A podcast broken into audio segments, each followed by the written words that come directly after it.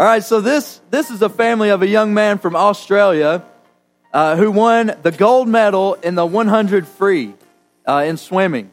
And I just thought it was neat to see the reaction of a family member because I never really thought about it. Um, obviously, you can look at me and know that none of my family's Olympians. Uh, so I've never gotten to feel it myself. So I've always wondered, what does it feel like, uh, especially for those who are not in Brazil, to see their family members compete. For those who are just sitting at home like me, watching their family members compete in the Olympics. Uh, but what a wonderful feeling it is to be part of a team. I can't imagine what it feels like for these athletes to feel like no one in their country can do what they do. The reason they're over in Rio is because they are the best in their country at what they do. Their country needs them to go out and compete. It's an awesome feeling to feel needed. That's why many people are part of teams. It's a basic human feeling to want to be needed. So this morning, I want to answer this question. Does God need you? And maybe you've You've pondered this question in the past. Does God really need me? And this morning, we're going to try to answer that question. Before we answer the question, though, I want us to learn a little bit about God himself. First of all, God is big. God is really big. He's not just kind of big. He's massive. It's hard for us as humans, with our human minds, to understand how large God is. But not only is God big, but God is extremely powerful. I want to go back to the very beginning of the Bible, to Genesis chapter one, verse two. God's word describes the world as being without form and void. And listen, and darkness was over the face of the deep. Now that sounds like a pretty scary place to me, as he goes on to describe the Spirit hovering over the waters. But this verse sets up one of the most powerful verses in all of Scripture in verse three. Just look at it. And God said, "Let there be light." And there was light. In just four simple words, "Let there be light," God brought light into the world. Thomas Edison worked to invent the light bulb. And he was not the only one who was working to try to invent something, uh, to invent something that would bring light uh, into homes.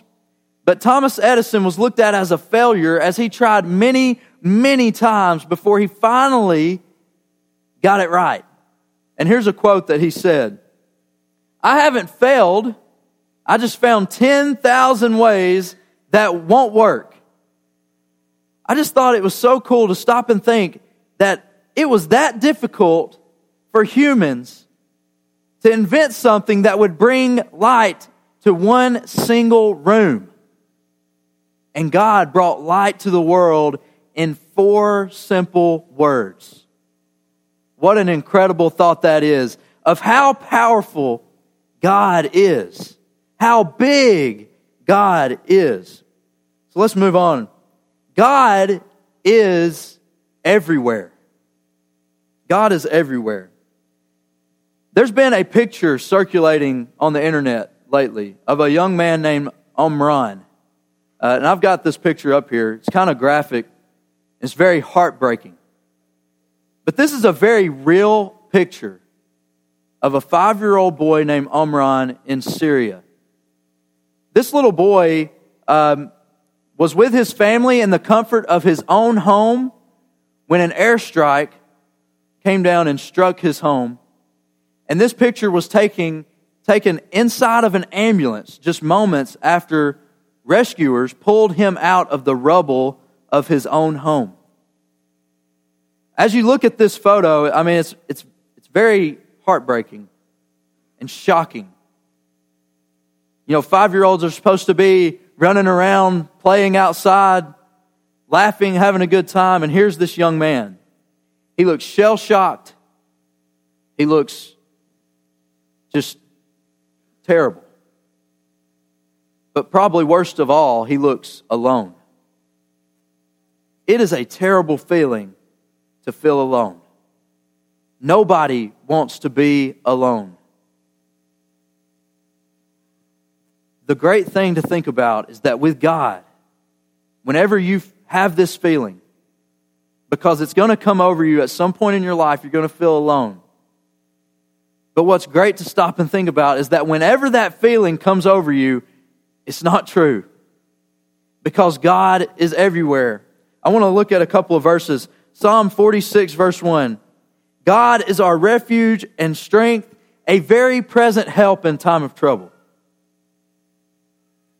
For thus says the one who is high and lifted up, who inhabits eternity, whose name is holy. I dwell in the high and holy place, and also with him who is of a contrite and lowly spirit, to revive the spirit of the lowly and to revive the heart of the contrite. Isaiah fifty-seven, fifteen.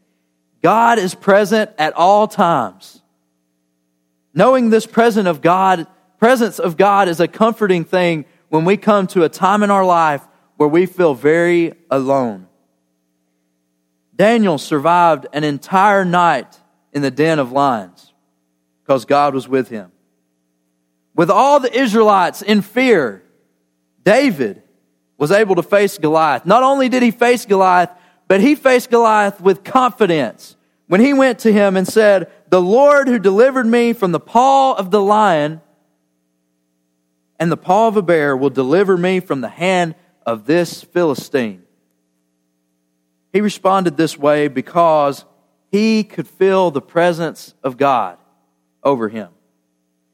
Paul wrote a letter to the Philippians from prison. I imagine that's a very lonely place. But when he wrote this letter, one of the verses he wrote in Philippians four, verse four, "Rejoice in the Lord always. Again, I say, rejoice." In your brightest moments and in your toughest times, when you feel most alone, God is there. So God is big and God is everywhere. And now I want to look at one more thing about God. God knows everything. First John three twenty says this, "For whenever our heart condemns us, God is greater than our heart, and He knows everything." Not only does God been with you through every tough time that you've ever dealt with, through every good time that you've ever been through, but He also understood how you felt, and He knew what you were thinking when you were going through it. Sometimes we think it would be awesome just to know exactly what people are thinking. Wouldn't you just love to know what someone really thinks when they say the words, "I don't care"? Wouldn't you love to know what they really meant? Because usually it seems like they don't truly mean they don't care. It would be awesome to be able to know exactly what they're thinking, exactly what they're feeling, to be able to understand better. Matthew ten, twenty-nine through thirty. "Are not two sparrows sold for a penny, and not one of them will fall to the ground apart from your Father? But even the hairs of your head are numbered." Then the psalmist says in Psalm one thirty-nine, "O Lord, you have searched me and known me. You know when I sit down and when I rise up. Even before a word is on my tongue, behold, O Lord, you know it all together." God knows exactly how many hairs are on your head. He knows every word that you have said, every word that you have thought, and every word that you are going to say. God knows which direction you're going to take with your life. He knows every act of service you will make, and He knows every act of service that you will not make. He knows every mistake that you will make. Solomon, known as one of the wisest men in the Bible, he says this, "For you, you only know the hearts of all the children of mankind." Jesus, while He was on earth, He demonstrates that God knows everything. When He meets the woman at the well in John chapter four, He knows something about this woman before He ever met her. In John chapter eleven, he tells his disciples that Lazarus has died, even though they weren't even close to where Lazarus was at. Jesus demonstrated that God knows everything.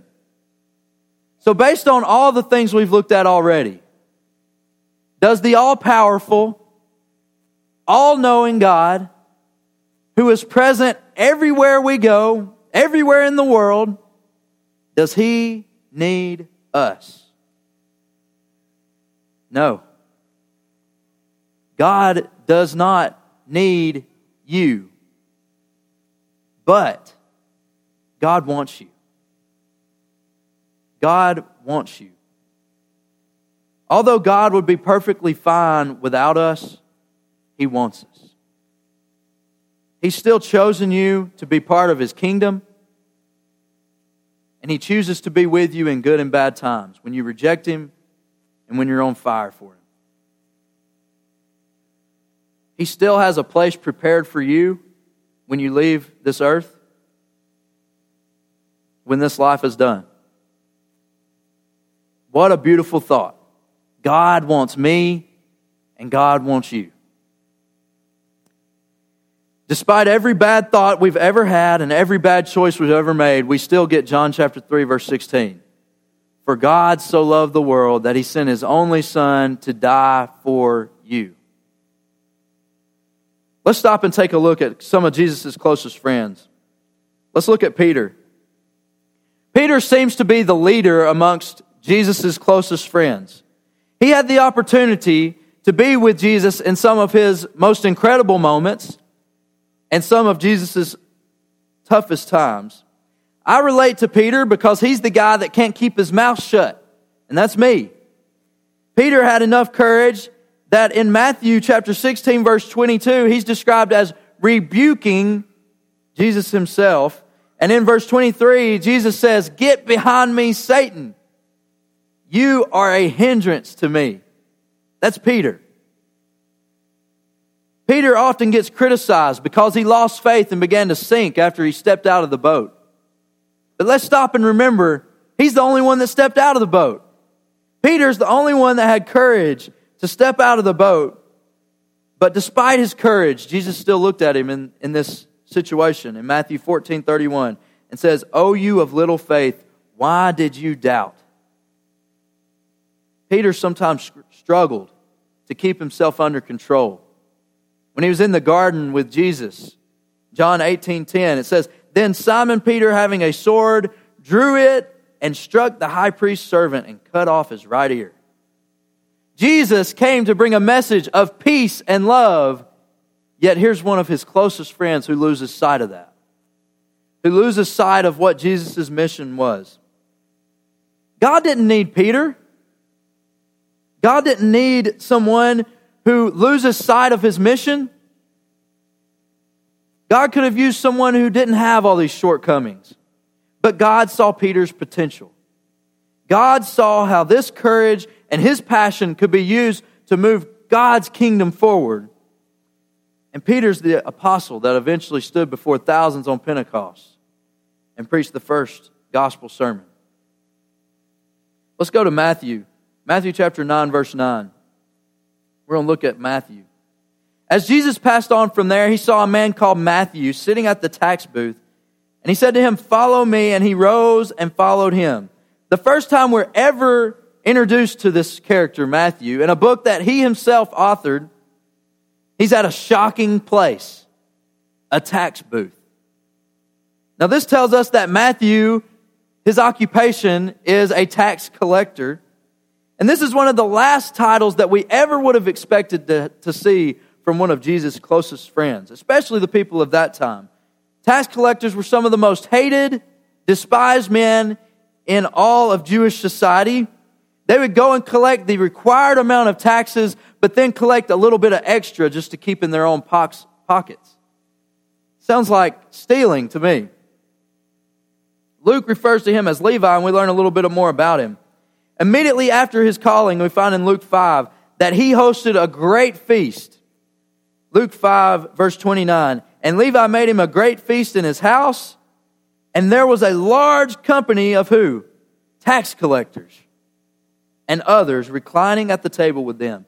Matthew wanted to host a great feast for Jesus, and he invited all his closest friends, which were who?